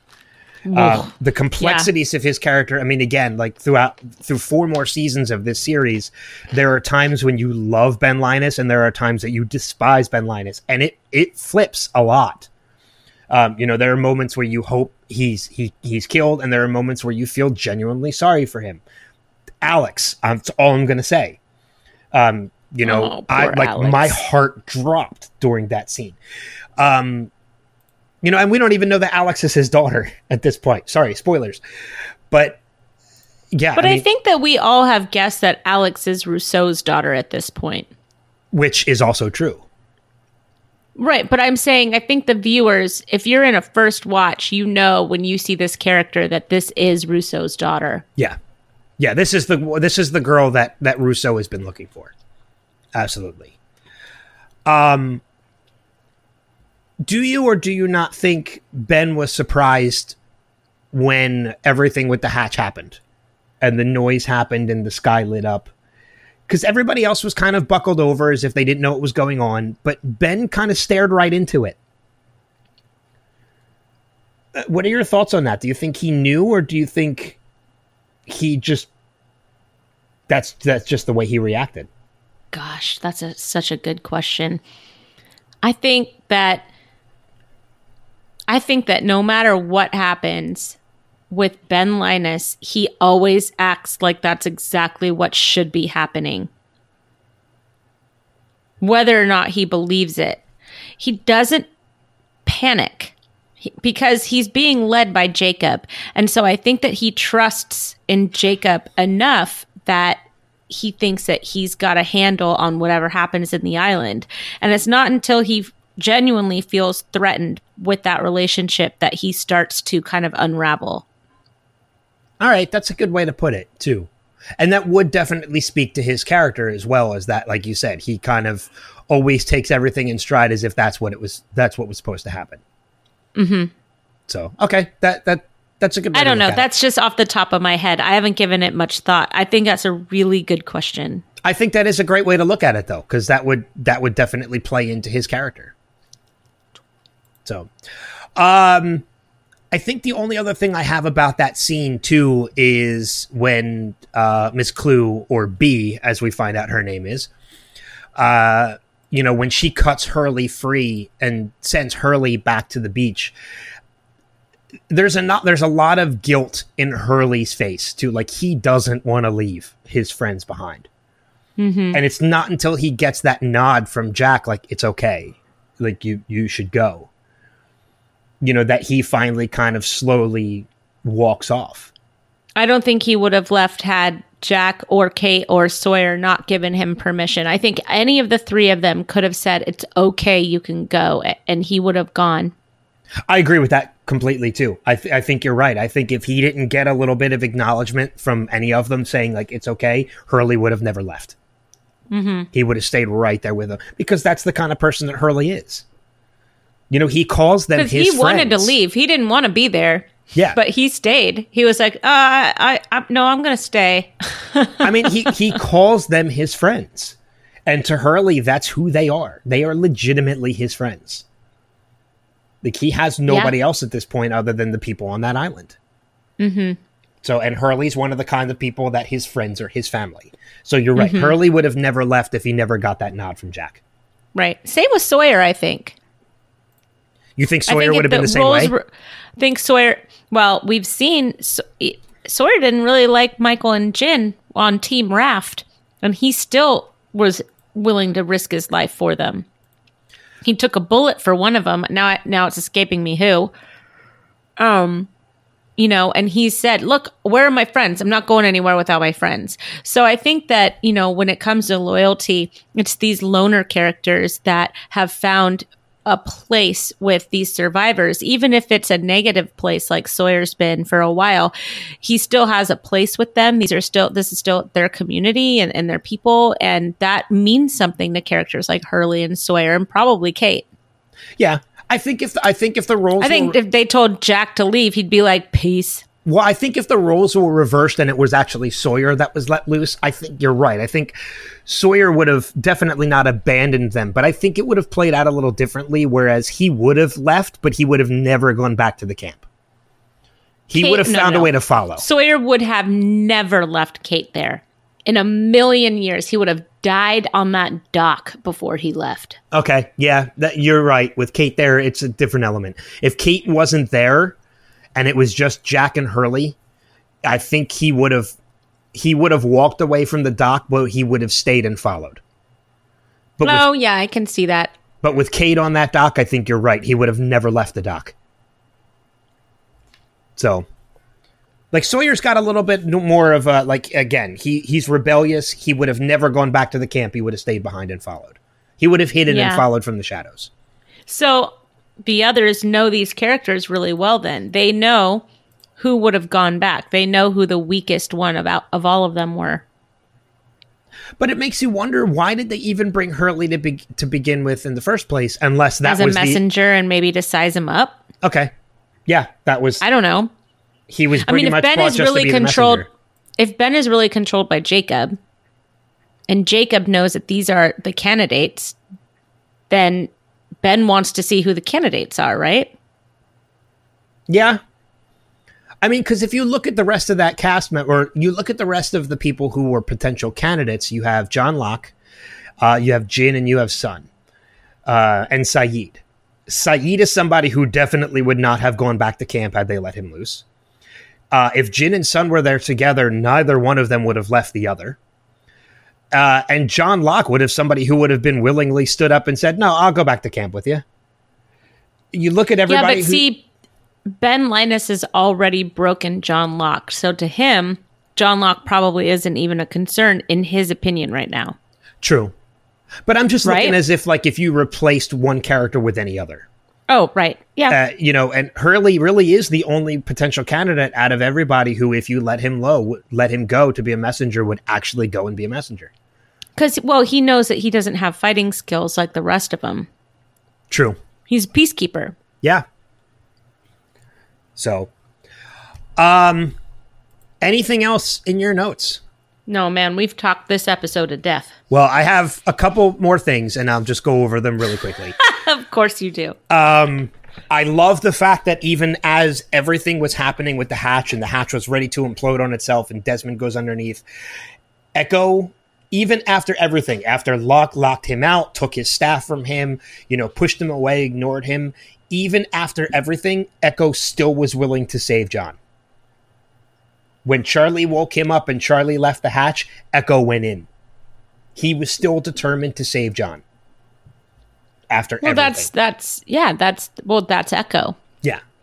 Uh, and the whole John looking at Eko and saying, I was wrong is like chillingly, like, it- that's such a, a great moment in, in Yes. the hatch. Yes. Um, the hat, the quarantine uh, hatch landing on the landing on the beach um, was an interesting moment because it makes you realize it kind of gives you an idea of the actually what happened in the hatch because we do know uh, that the hatch is completely gone by the end of this, but I, I'm still a little confused as to what happened because when everything is happening before Desmond turns that key, everything is imploding on itself. So I'm assuming if that doorway flies to them, when he turned that key, it kind of makes it reverses the polarity of the magnet and it blows everything out. Otherwise, how would that hatch land on the beach? It would have impl- it would have been pulled into the hatch, not blown out. Yeah, you're right. I don't know. I honestly, I don't know. All I know is that if I had known that there was a washer and a dryer and a shower and food and running water, I would have pushed that button until the end of time. Yeah. If anything, just keep it going so you can enjoy the amenities. Right. Fine. I have to push a fucking button. Who cares? Um, two more quick things, uh, and I'm saving the the best one for last, just because I know you'll get a kick out of it. Um, the Delvin, Delvin, oh, that's their ship name. Uh, Desmond and Kelvin flashback. There's a little bit of a timeline. I guess not discrepancy, but I guess confusion, because we do know that Desmond was in that hatch with Kelvin for at least two years. Uh, we do know that De- that Kelvin was in the army where he met Sayid, and we do get mentioned that Kelvin joined the Dharma Initiative. So I guess in order for everything to be to play out, I guess you kind of have to still understand that the others, even though they took over the Dharma Initiative on the island, are still allowing the Dharma either allowing or controlling the Dharma Initiative off the island as well because otherwise, how would the Dharma Initiative still be around for Kelvin to have joined it to be sent to the island?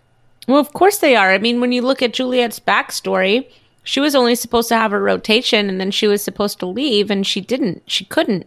But they they sought her out and they found her and they told her about, you know, and um, again, Richard Alpert is what it all part of that was exactly. And um, you know, Ben he ta- he travels off the island and he's pulling a lot of the strings out there.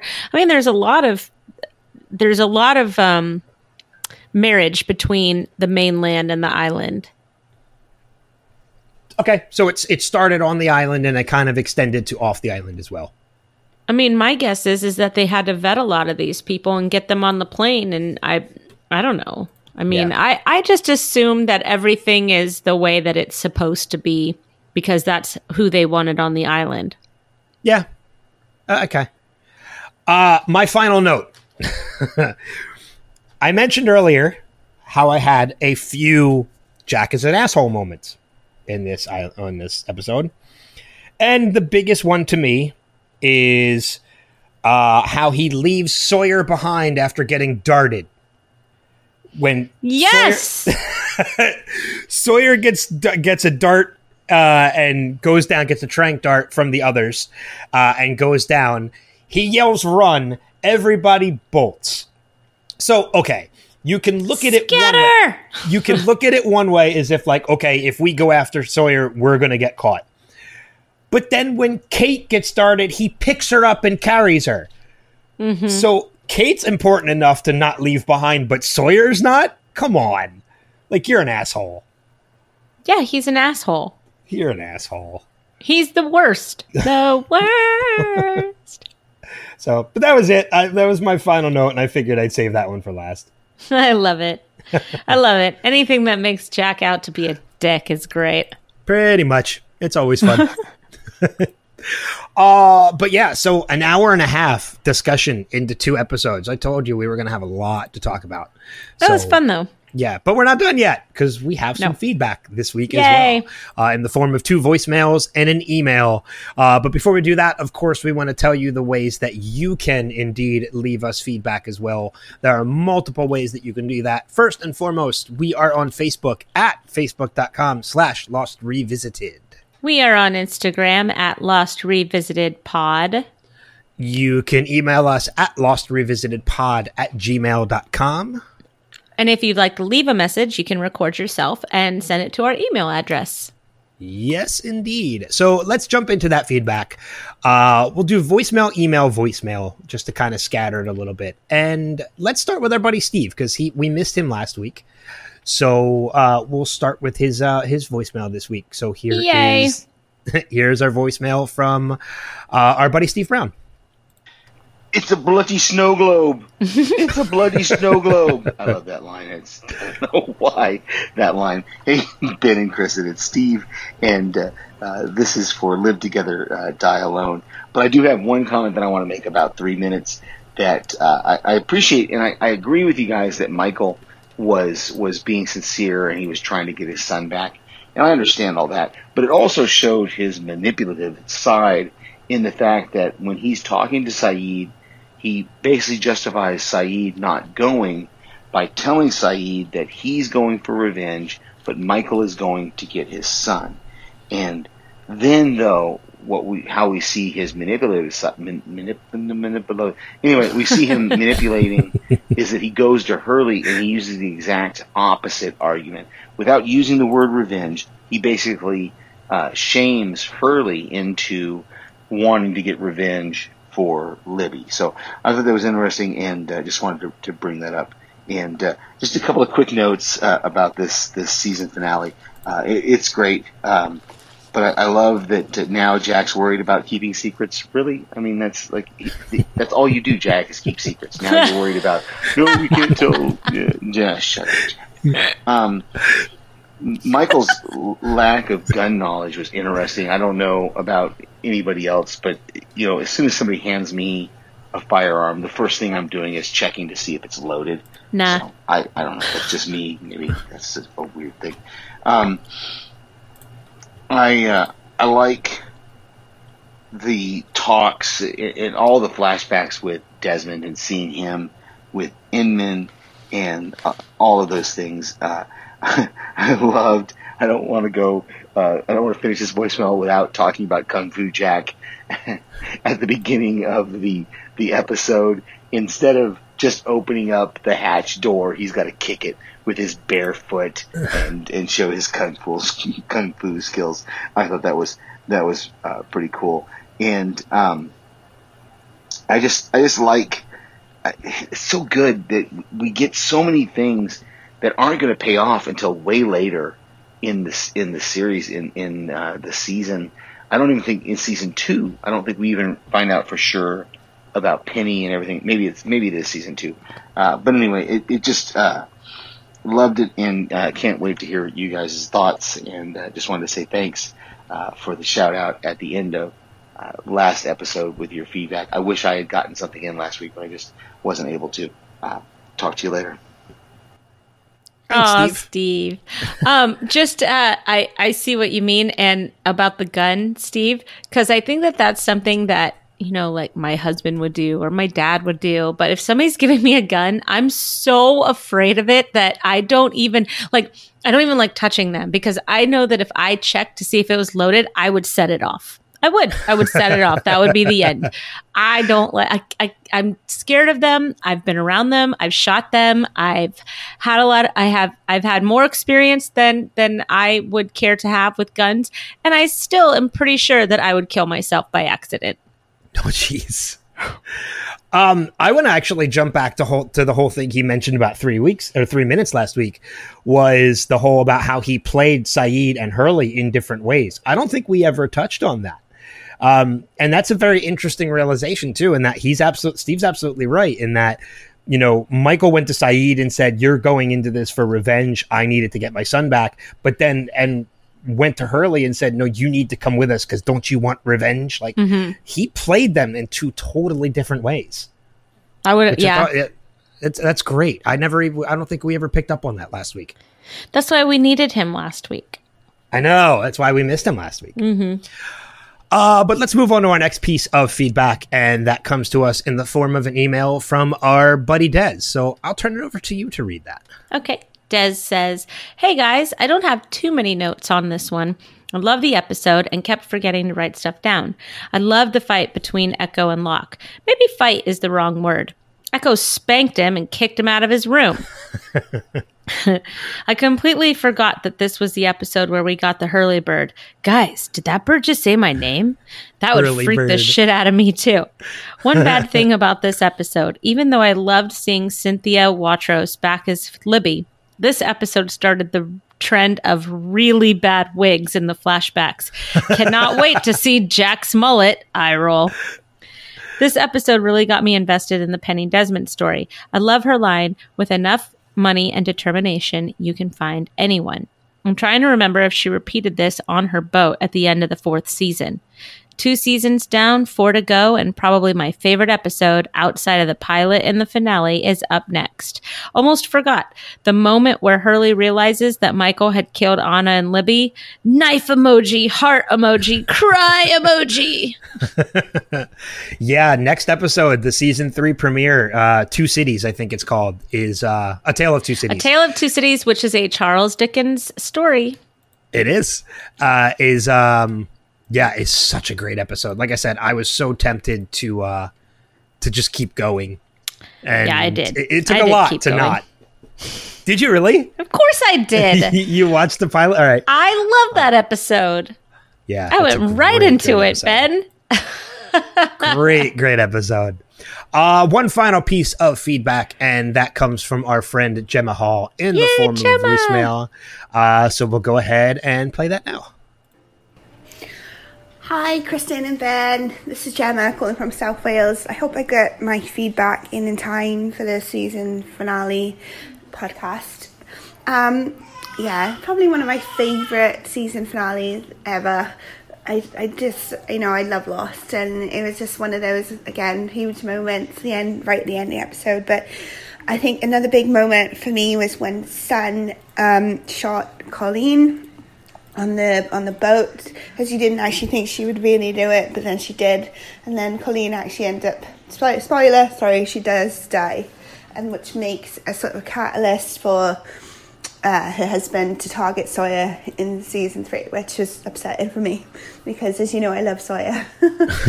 um, yeah, and uh, just them finding the decoy village as well, and knowing that it was all set up. You know, Sayid's on the case for that and um, yeah, just the end of the episode. I love it because you see like the ultimate portrayal from Michael and Walt as they just sail away, and Jack and Sawyer and Kate just looking at him, just if death, you know, if if looks could kill, he would be totally six feet under. And I just love that moment of like Ben walking on the dock, giving the keys to Michael and the coordinates, and off he goes. And then the bags go over the heads of our heroes. And I remember watching it and being like, oh my god, where are they taking them?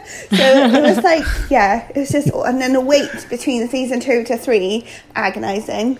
So I just, I get really jealous of people who binge watch stuff like Lost and Walking Dead because I don't appreciate the actual hiatuses that give us like all heart attacks.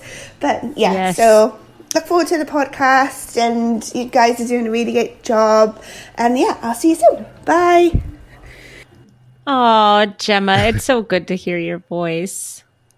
I love when Gemma gets to leave us voicemails. I do too. I love the music in the background too. In the very beginning, it was like la la la la. like I just imagine like all the lights are down low, and she's just kind of like, I just watched Lost. I think I'll drink a glass of wine and put on some good music and ride the wave of smooth jazz. Uh, so yeah, so thanks everybody for the for the uh, the feedback this week. And again, you know, we we gave you guys ways that we encourage everybody to leave us uh, feedback. I'm you know, you mentioned season two being one of your favorite seasons of the show, and I mentioned seasons two and three. And I'm looking ahead at some of the episodes for season three, and man, there are some great episodes that we get to talk about next, uh, you know, over the course of the next couple weeks. Mm-hmm. Starting starting starting with the Tale of Two Cities, which is the premiere. Um, Every Man for Himself, which is another one with Kate and Sawyer. The Cost of Living, which is unfortunately the end of a, of a character that we love. I Do, which is the episode that I talk about all the time, really pissed me off because it was the episode that ended right before the like a three month hiatus Uh-huh. for the show. Uh, Flashes Before Your Eyes, which is a Desmond episode that I love. Uh, Tricia Tanaka is Dead, which is a great episode. Yep. Uh, the Man from Tallahassee, Expose, uh, The Man Behind the Curtain. There's so many great episodes in season three that we get to talk about, and I can't wait. I cannot wait. Yeah. Let's get started. Uh, let's go right now. Let's go. Let's do it. All right, second. All right, second half of the podcast. Here we go. We're gonna do it No, all today. I haven't watched it yet, so I kind of I have to still. Um, but yeah, that's that pretty much wraps it up for the for the finale talk for season two. Uh, Live free, die alone. Live free, die. What alone. is wrong with Live you? It's not Die Hard. know. I know. Uh, John McClane had together. plans. if if John McClane was on that island, none of this shit would have happened. Same with Chuck Norris, man. John McClane can beat Chuck Norris's ass. Yeah, okay. That's just my opinion. Leave us feedback. Let us know who would win in a fight, John McClane or Chuck Norris. um, any, fi- any you know what? Notes? You know who would kick both of their asses? John Wick Yes, agree with that completely. and Keanu Reeves. Doesn't matter. Either one. They're both badass. You're breathtaking. I love that. What? Did you? So this is off. Hey, we haven't derailed at all. So this is our derailment moment of the podcast, which saving for the end. I heard a story of, that I absolutely loved about Keanu lately, which there's so many out there. Uh, but apparently, when they went, when he was in town, when they first started filming Bill and Ted. Um, Face the Music, which is the the third one that they're working on now. Um, there was a boy who loves Keanu, like loves the movies, who found out that they were filming in his town. So he made a sign placard for his front yard, and all it said was "You're breathtaking," and it was you know as a way of saying hi to Keanu. Well, apparently Keanu drove pat drove past it in his car and stopped and asked if he could sign the sign Oh my gosh, I love him so much. didn't just go up and sign it, actually asked for permission if he could sign the sign. So of course they gave him permission. So he actually signed the sign, hung out with them a little bit, took pictures and everything. Like how amazing is this man? Like he is He is amazing. Yep. He is amazing. Everything that you learn about him is incredible.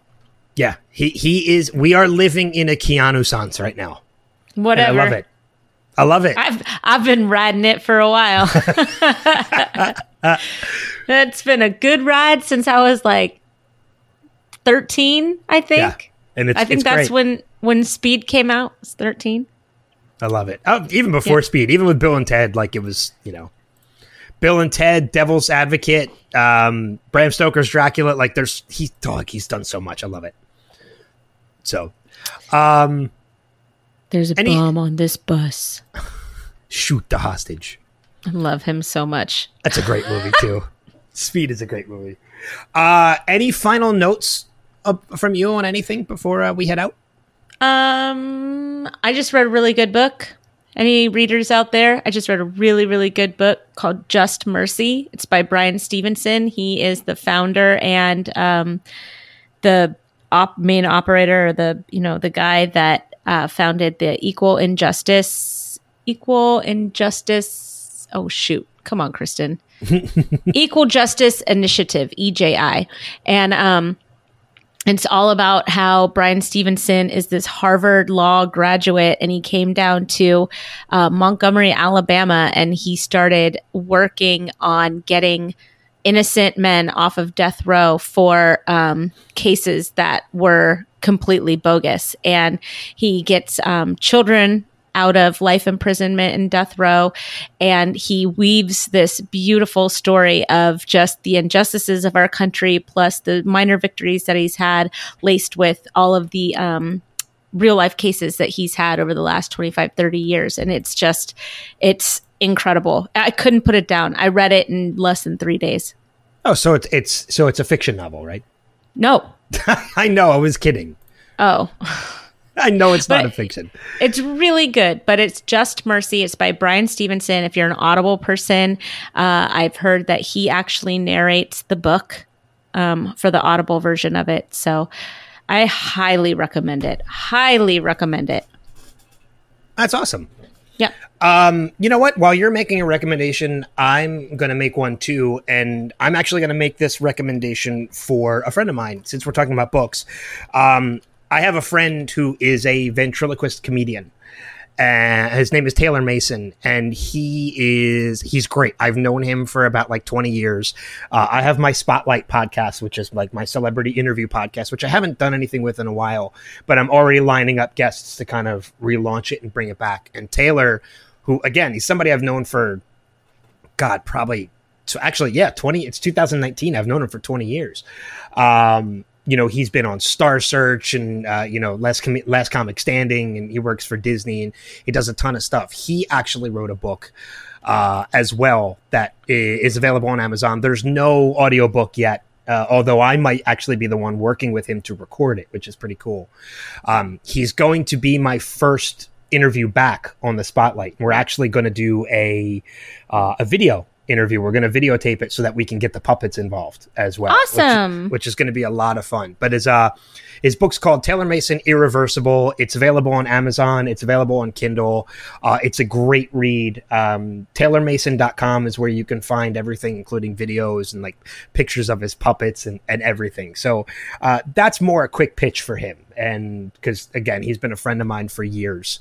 So if I could get the word out about the book, I, I want to do it. Nice. And I'm look and I'm looking forward to that interview too, and getting the puppets involved and, all too. Mm-hmm. So which which would be a lot of fun, and I'll post that on Facebook and YouTube and and such as well. Um, I know while we've been recording this episode too, I've been seeing it pop up all over Facebook, and I can't watch it yet. But apparently, by the time you're he- you guys are all hearing this, I will have watched it probably twenty times. Uh, but apparently, the trailer for Zombieland Two has dropped, oh, cool. and I'm just like, oh, Dave will be really excited about that. I, I love that. I love the first one, and I'm kind of like now I'm like itching to watch it, and I'm like, all right, as soon as we're done, I'm gonna be watching it.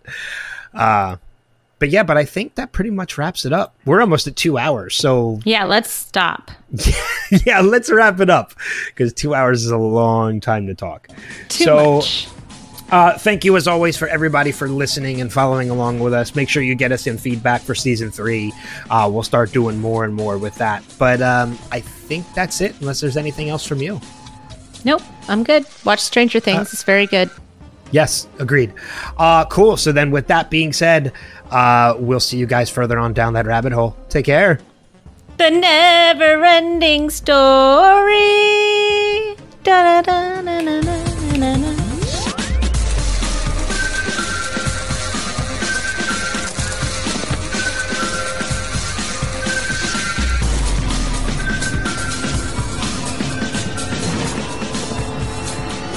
We have to go back, Kate. We have to go back!